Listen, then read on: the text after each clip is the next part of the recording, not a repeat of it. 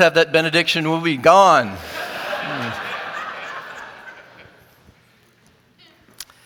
Let's pray to our risen King.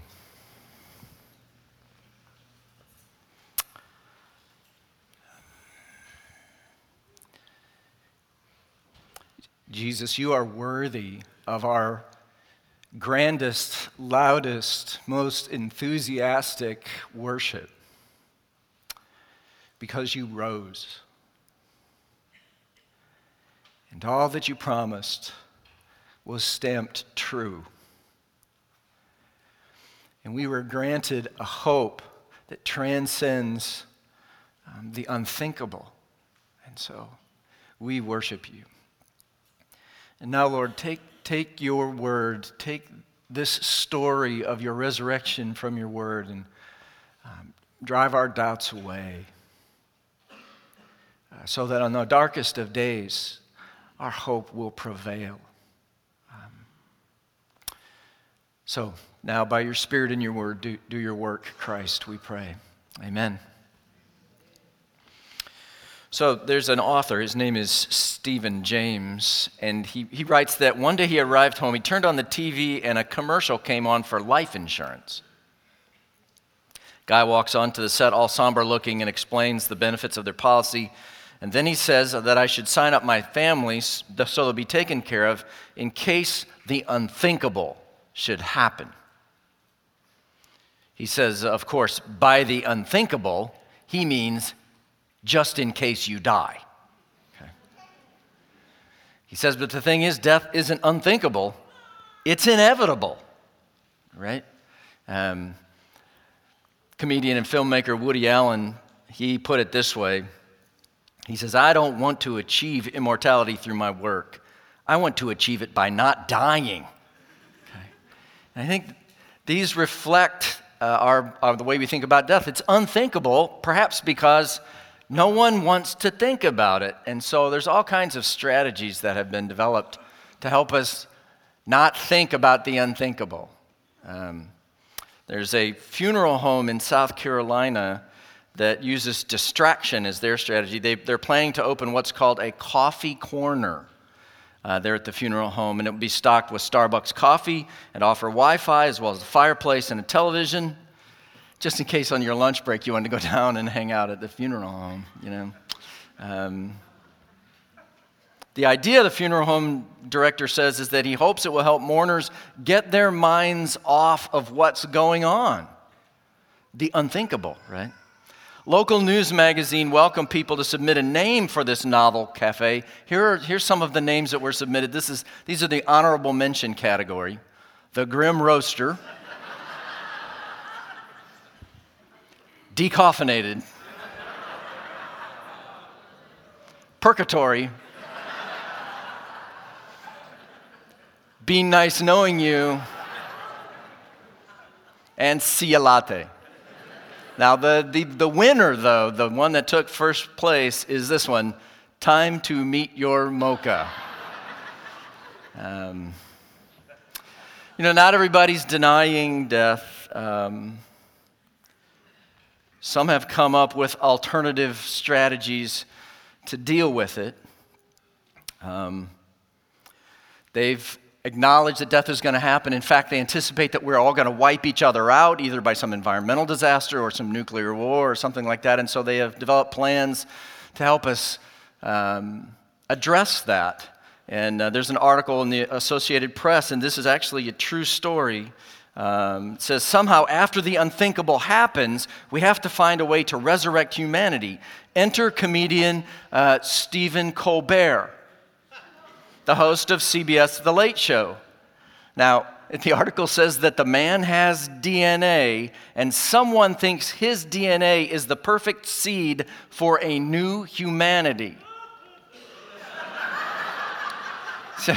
Seriously.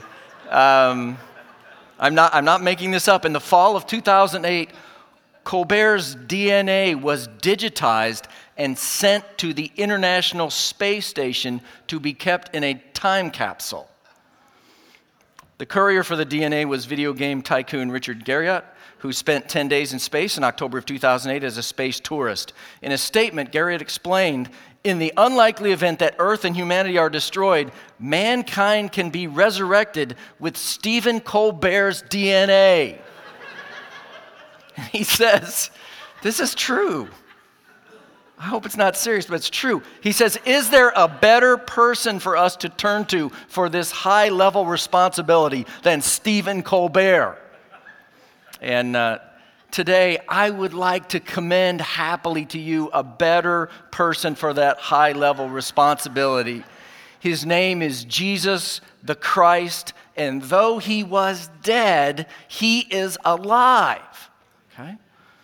Um, Let's just listen to the story. It comes from Luke's gospel uh, in the New Testament of the Bible. It goes like this But on the first day of the week, at early dawn, they went to the tomb, taking the spices they had prepared, and they found the stone rolled away from the tomb. But when they went in, they did not find the body of the Lord Jesus. Now, while they were perplexed about this, behold, two men stood by them in dazzling apparel. And as they were frightened and bowed their faces to the ground, the men said to them, Why do you seek the living among the dead?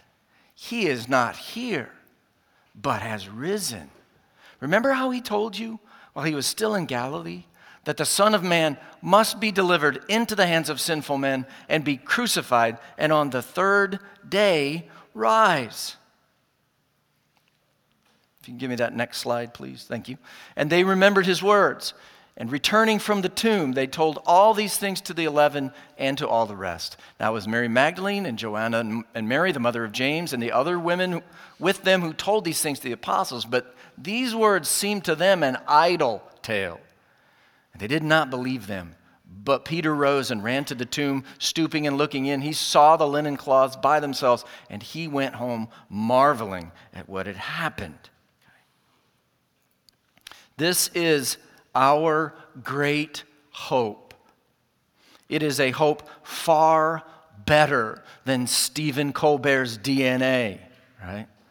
Um, it is the sure hope that comes through the resurrection of Jesus Christ.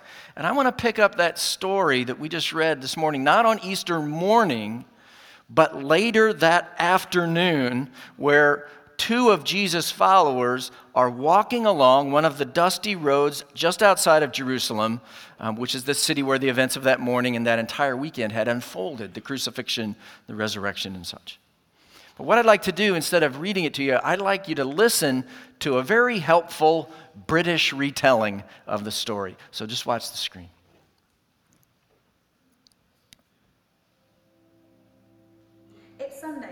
And two of Jesus' friends are walking back from Jerusalem to Emmaus, their village. They're walking slowly, they're talking over the things that have happened, they're sad and low. And Jesus turns up walking next to them, but they're kept from recognizing that it's him. And he says, What are you talking about? They look at him with open mouths. Are you the only stranger, says Cleopas, who doesn't know what's been going on in Jerusalem these past few days? So tell me about it. Fill me in, says Jesus. And he says, the things about Jesus of Nazareth, the prophet. He was mighty in word and deed, with a great reputation with all the people. We thought he was the one. We hoped he was the one to redeem Israel. But the leaders took him. They took him and tried him and handed him over to the Romans for execution. He died. And all of this was three days ago. And what's worse, this morning, some of the women came and freaked us out. They told us they went to find his body and it was gone, that the tomb was open. And then they said something about angels and angel voices and that they saw Jesus. And so others ran to see if what they'd said was true. And they found the tomb empty, but Jesus wasn't there. And Jesus said to them, How foolish you are. How slow of heart to believe all that was written in the scriptures. Didn't it have to be this way? Didn't the Messiah have to suffer before he'd be glorified? And starting with Moses and working through the scriptures, he told them all the things about himself that were there and were to happen and had happened. And as they got to Emmaus, Jesus was going to carry on. And they stopped him and said, Come on, it's late, it's dark, come in, eat with us, stay with us tonight. And he went in. And as they sat down to eat, Jesus took the bread and he blessed it and he broke it and he gave it to them. And that was the moment. They knew it was him. They realized, they saw him, they recognized him, and he disappeared, just vanished.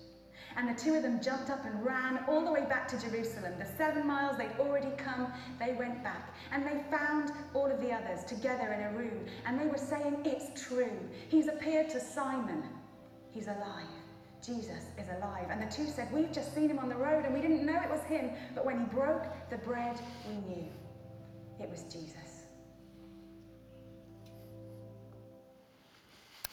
Well, if you open your Bibles to Luke chapter 24, you find that story uh, that she's retelling. It's called this, the Emmaus Road story uh, a lot of times. I'd like this morning just for us to walk through that together. It's an absolutely fascinating encounter that these two disciples had with Jesus on, on this afternoon, uh, Easter afternoon.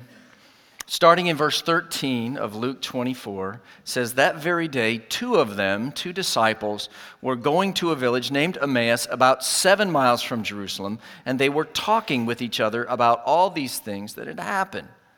Now, the discussion, based on the, the way it's described here, was likely a vigorous one. Um, but I think above all, it was a sad one. Um, and I say that for a couple reasons. One, if you drop down just a couple of verses in verse 17, Luke, the writer of this account, tells us they were looking sad. Um, but, but the other indicator uh, of their disposition is their direction. See, in Matthew's account of the resurrection, we find the angels giving some very specific instructions post resurrection to these women. In Matthew 28, the angel says to the women, this is after the resurrection, Do not be afraid, for I know that you seek Jesus who was crucified. He's not here, for he has risen, as he said. Come, see the place where he lay, then go quickly and tell his disciples that he has risen from the dead. And behold, he is going before you to Galilee. There you will see him. See, I have told you. So he's essentially he says, Jesus has risen. He is waiting for you in Galilee. Get the boys in Jerusalem. Go to Galilee. Now, these two disciples, the problem is uh, they are not headed to Galilee, they are headed to Emmaus. It's the Emmaus road that they are on. We don't know why. Quite possibly they were from Emmaus. Um, and it's, it's hard to know exactly where Emmaus is, but we do know that it is likely nowhere near Galilee. The best guess is that Emmaus was about seven miles west from Jerusalem. Okay?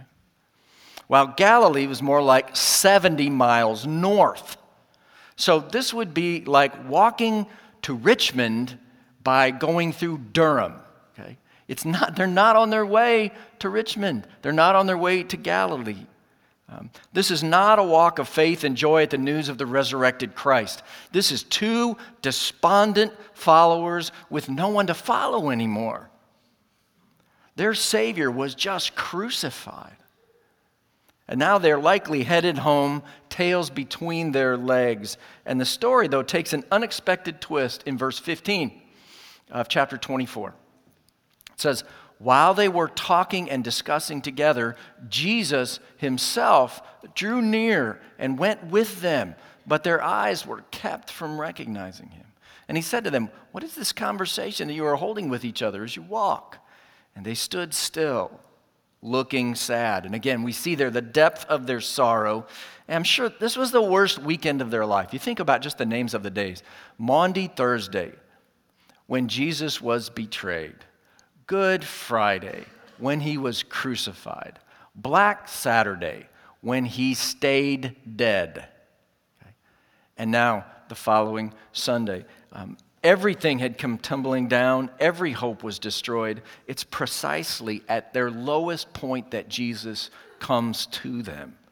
Um, and, and you really think about that for a second. Um, the resurrected Christ comes to two low level disciples at best. Um, one, we don't even know his or her name. And the other one, um, Cleopas, that this is the only place he's named in the New Testament. Um, and yet, the risen Christ seeks these two out and spends the entire afternoon with them. Um, so you ever thought about the people that Jesus pers- chose to pursue during his 40 days? You know, that you've got the great the great shuns, right, of the Easter story the crucifixion, the resurrection, and then you have the ascension 40 days later after, after that. And you ever wonder why Jesus stuck around for 40 days? And it's interesting to look at the encounters that he had. He, he arranges appointments with people like Peter, who had denied him three times during his greatest time of need, um, his brother James, who doubted him, um, a man we know as Doubting Thomas gets a special encounter with Jesus. A group of women, these first witnesses, who were not exactly the upper tier of society in their day. He doesn't go to Herod, he doesn't go to Pilate, the Roman governor, he doesn't seek out Caiaphas or Annas, the high priest. Um, Jesus seeks out very ordinary folk. Honestly, people like you and me. And he helps them believe. That's what the resurrected Jesus does for 40 days. He's seeking out regular, everyday disciples, folk like you and me, and he helps us believe. And if we believe this, it changes everything. This is a hope far greater than Stephen Colbert's DNA, right? Verse 18 One of the two, named Cleopas, answered Jesus, Are you the only visitor to Jerusalem who does not know the things that have happened there in these days? And he said to them, What things? And they said to him, Concerning Jesus of Nazareth. Now, think about this conversation that's going on here. They're talking to Jesus, they don't recognize it. A man who was a prophet, mighty indeed in word before God and all the people and how our chief priests and rulers delivered him up to be condemned to death and crucified him. But we had hoped that he was the one to redeem Israel. Yes, and besides all this, it is now the third day since these things have happened. So clearly, again, their greatest hopes have been greatly destroyed. The great prophet, whom they hoped would be the Redeemer of Israel, had been horribly killed. And I, and I imagine that they are con, their confusion at this point and their disappointment has to be tangled up with God. How could God let this happen? Does he not care? Is he too small or too old or too preoccupied with some other matter? Um, why would God allow this Holy One to be crucified? They couldn't understand it. And they said, and now it's been three days since this has happened. And that may well just be saying, surely you've heard of it. It's been three days now. The news is everywhere. Um, but we are thinking, when we read, it's been three days, we're thinking, wait a minute, the third day, right? Let's see. This is the third day. So Jesus said he would rise on the third day. Back in Luke chapter 9, Jesus charged and commanded his disciples to tell this to no one, and he says, The Son of Man must suffer many things and be rejected by the elders and chief priests and scribes and be killed, and on the third day be raised. It's a prediction long before that time when he was crucified. The angels then repeated that at the tomb to the women that he would rise on the third day. Remember in Luke, we read it earlier.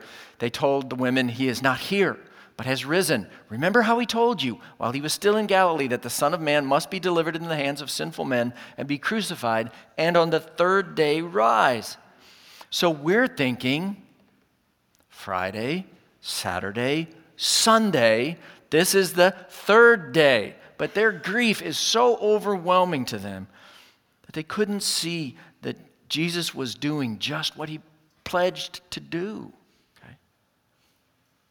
He was standing right in front of them. And grief and loss can do that sometimes to us. Uh, God can seem very hidden when He's in fact most present in our lives. And then they add this puzzlement to them. Moreover, some women of our company amazed us. They were at the tomb early in the morning, and when they did not find his body, they came back saying that they had even seen a vision of angels who said that he was alive. Some of those who were with us went to the tomb and found it just as the women had said, but him they did not see. The women amazed us. Um, it's an it's interesting, it's an expression. We use it positively, like, um, weren't the Tar Heels amazing in the tournament, right? We would we'd use it that way. It's a positive thing. Um, but it's not always, their language is not always a positive expression. It can have a very different edge to it. For instance, in Mark chapter 3, when Jesus' family heard about what Jesus was doing, they went out to seize him, for they were saying, He is out of his mind. The language there is, for they were saying, He's amazing. Okay? It can have that kind of um, out of his mind kind of meaning when something baffling happens. Like uh, when your teenage son decides to cut his own hair and you say, That's amazing. What were you thinking? You know? Um, so I wonder if that's kind of what, when they say that the women have amazed us, they don't mean something like the women have lost their senses, especially when we see how the women were received back in verses 9 through 11. You remember, we read it earlier. Returning from the tomb, they told all these things to the eleven and to all the rest. And now it was Mary Magdalene and Joanna, Mary, the mother of James, and the other women with them who told these things to the apostles. But these words seemed to them an idle tale, and they did not believe them. Um, it's interesting, some commentators suggest that uh, the two disciples on the road. One is nameless, Cleopas, male. Um, the other one we don't know. Um, could have been a husband and wife walking along the road, which once the women's story was corroborated, don't you know there was a whole lot of I told you so going on, if that was in fact uh, the conversation that they may have been having. But in spite of all this, these two disciples are still in disbelief. They're looking sad. They're headed on the road of unbelief. They're going to Emmaus. They're not going to Galilee. And I wonder if they were thinking, gosh, if only we had been there.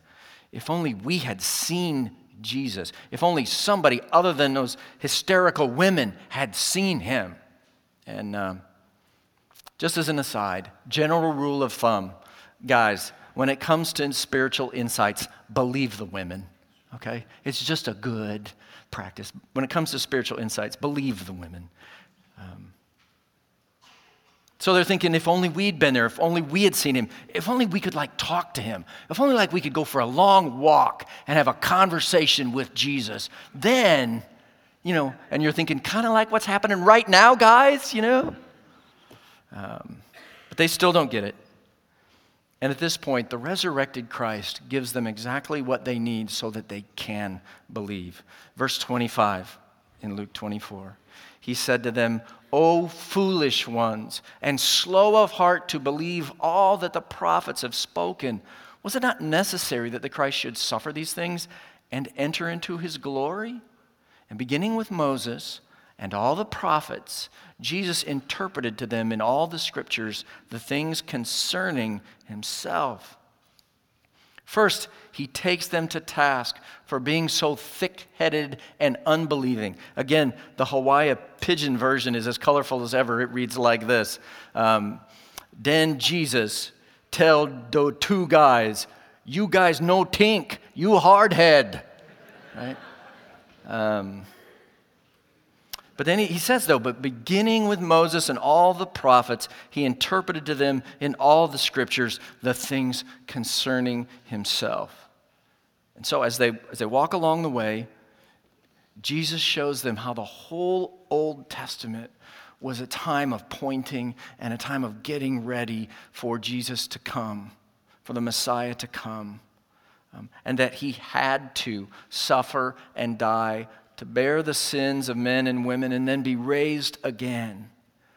And, uh, you know, I'm, I'm, I don't know what Jesus said, but I, I wonder if he told them about the Passover and how God's people were spared by the blood of the Lamb put on the, on the doorpost. And he said, and, and he told them now, uh, he is that Lamb. And if he told them about how when they, in the time of the Exodus, when people were spared from a life threatening plague by looking at a serpent that was lifted up on a, on a pole, just looking in faith, and they were saved from that plague, and how he now is, is lifted up on a tree to spare them for the penalty from their sin.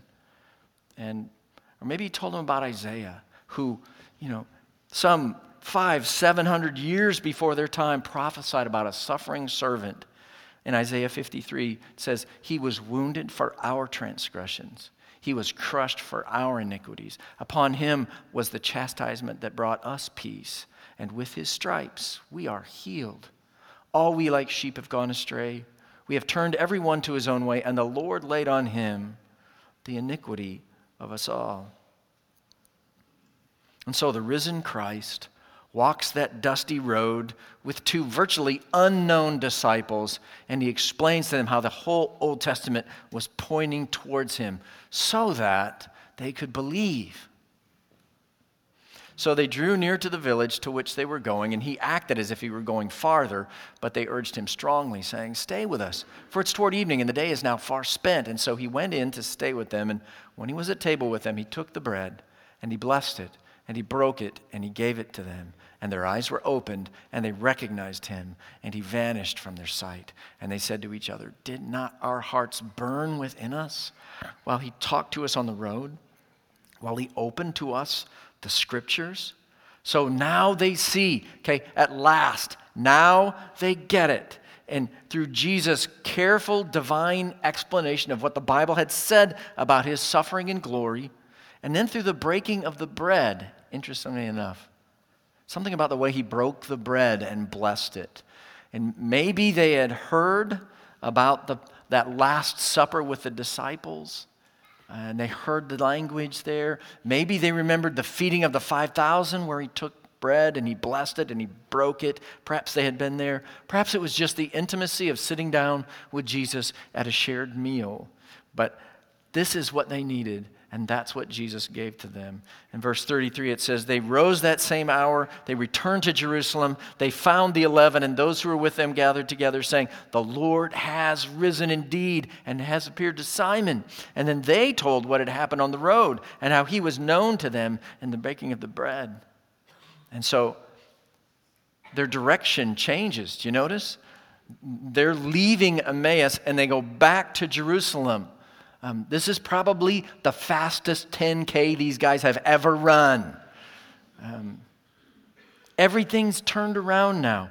Um, their direction now is one of hope, not of sadness and sorrow. They head not for Emmaus, they go back to Jerusalem because in Jerusalem's where their friends were who so desperately needed this same hope. Peter and Thomas and the women and James, and they were all there. And they needed to know that he had really risen and, and that they didn't have to despair anymore. They had really risen and they had seen him on the road. So let's draw some lessons from this encounter with Jesus. Um, what do we make of this story? First, I want, I want you to make sure you understand this is not just any kind of story, it's put to us as a true story. Um, Luke is acting by his own admission as a historian. This is how he starts his gospel, his record of Christ's life. He says in chapter 1 It seemed good to me also, having followed all things closely for some time past, to write an orderly account for you, most excellent Theophilus, his friend, that you may have certainty concerning the things you have been taught. So, this is not fiction, this is not a novel. He is writing, researching, carefully thinking about the things and, and presenting them as true, a true story. And even then, it's not just any true story, it's given as a true story that will help us believe. Just like it did those two on the Emmaus Road, and the ones in the upper room, and countless followers of Jesus throughout history. So, some implications. First, this is some amazing portrait of Jesus, isn't it? If you stop and think about it, um, let me be Captain Obvious first. He's alive, okay? That's pretty amazing. He's not here. He has risen, it says, after suffering a horrific death on a Roman cross, laying for three days in a cold tomb of death. He's alive and walking and talking and breaking bread. As the risen Savior of the world, I'm a little in awe that, like, one of the first things on his agenda he'll take his whole first afternoon and seek out two disciples. One we, we know is here his name once, and the other's nameless guy. And he wants to spend the entire afternoon with two very ordinary disciples, helping them believe. Um, the risen Savior of the world, searching out two sorry, thick, depressed, unbelieving disciples that look an awful lot like who you and me, who you, you and I see in the mirror every morning. And Jesus values them so much that he would pursue them in this way. Um, it's pretty amazing to me.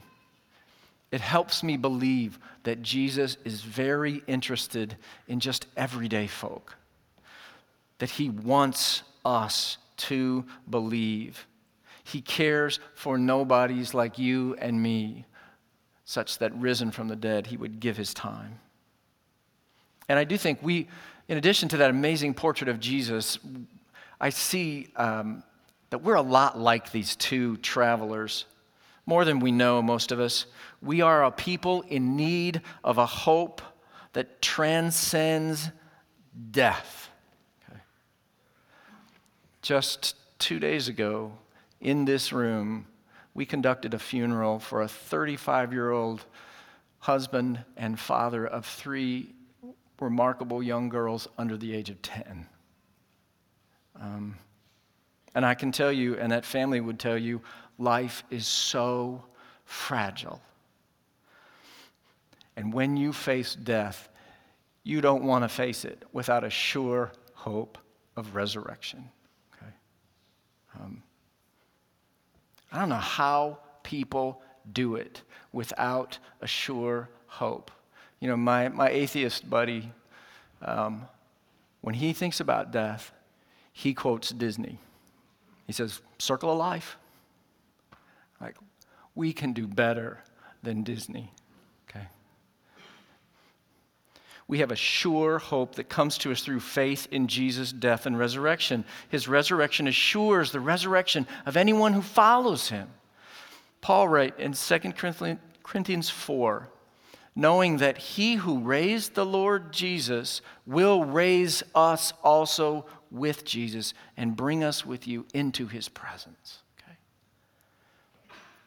You don't want to face death without that great and sure hope of life that transcends even the grave. And, um, you know, the resurrection of Jesus brings hope that even death cannot thwart God's good plan. The resurrection of Jesus brings hope that even when it seems the exact opposite, God is in fact at work to bring the greatest good to those who love him. See, we are like those travelers on that road we will all walk the Emmaus road of hopelessness and, and doubt. And we so need the hope of resurrection on that day. Now, another thing that you, as you read the story, kind of jumps off the page at you. Um, you know, the Bible is really essential if you're going to make sense out of God, right? Um, Jesus sure seems to feel that way, doesn't he? Uh, he spends who knows how many hours explaining the scriptures to these two. That's what he does. He doesn't make up new stuff. He says, Let me tell you what the prophets have said about me. And he goes back to the Old Testament, the Bible, and he explains it to them. And he does it again in the encounter that follows this one. The next Sunday, when he gets together with the disciples as the resurrected Christ, he appears to them again and he says to them, These are my words that I spoke to you while I was still with you, that everything written about me in the law of Moses and the prophets and the Psalms must be fulfilled. And he opened their minds to understand the scriptures and said to them, Thus it is written that the Christ should suffer and on the third day rise from the dead, and that repentance and forgiveness of sins should be proclaimed in his name to all nations, beginning from Jerusalem. So, you know, in light of this, some of you are low on hope today not because of your suffering or because that God has failed you in some way. It is because, as Jesus put it, how foolish you are and how slow of heart you are to believe all that the prophets have spoken. Okay? You are trying to find and know God without understanding the scriptures. And Jesus um, invests hours with these two, explaining the Bible to them. Clearly, he believes it to be essential in making sense out of God and what he's doing in our world. So, if you want to know God, open your Bible and read. Um, we desperately need the hope that it promises, especially on hard days. Run to the Bible, seek God there. Let us help you. On the back of your uh, bulletin this morning, there's emails for a number of our pastors. Um, email us, say, I'd like to get together and try to make sense out of what the Bible says about how I can know God. We would love to spend that time with you. Last, last thing, though, that we'll draw out of this story this morning is hey, these, these two guys were changed by this. They didn't just say, well, wasn't that fascinating? Let's just stay in Emmaus and mope around a bit. Okay? They booked it back to Jerusalem, right? Uh, you know, they, they rose that same hour and returned to Jerusalem. They went from hopeless to bearers of hope. no longer were they driven by despair, now they're driven by hope. And it was a hope that they had to share. Okay? They knew that there was an upper room full of people in Jerusalem who were in desperate need of that hope that Jesus had, in fact, risen, that the promises had come true. And my bet is this morning that you have someone in your life who needs this hope. You work with them, you go to school with them, they live next to you, they may be sitting next to you this morning. And they need this hope the hope of a risen Savior. And God is calling you to change directions and bear that hope to them, to share with them really good news that death is not all sorrow and end. Um, maybe. Maybe you are that someone this morning. Maybe you're the person who needs that hope personally the hope that comes from believing that Christ died for your sins and he rose from the dead on the third day. And um, it's available for you today. Okay? On Easter Sunday, it's a great day to believe and trust Christ. I'm talking about something more than coming to church. I'm talking about a transfer of your trust from you working to be good enough to acknowledging that you never will be, and instead you trust Christ, who died on the cross for the sins of the world. And then he rose on the third day and verified that it's all true. Okay?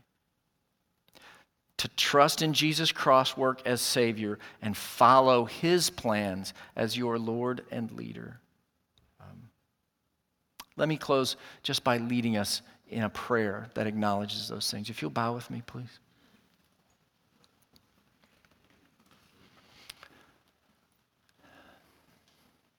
Lord, where, where could we turn today when we think about the unthinkable except to you?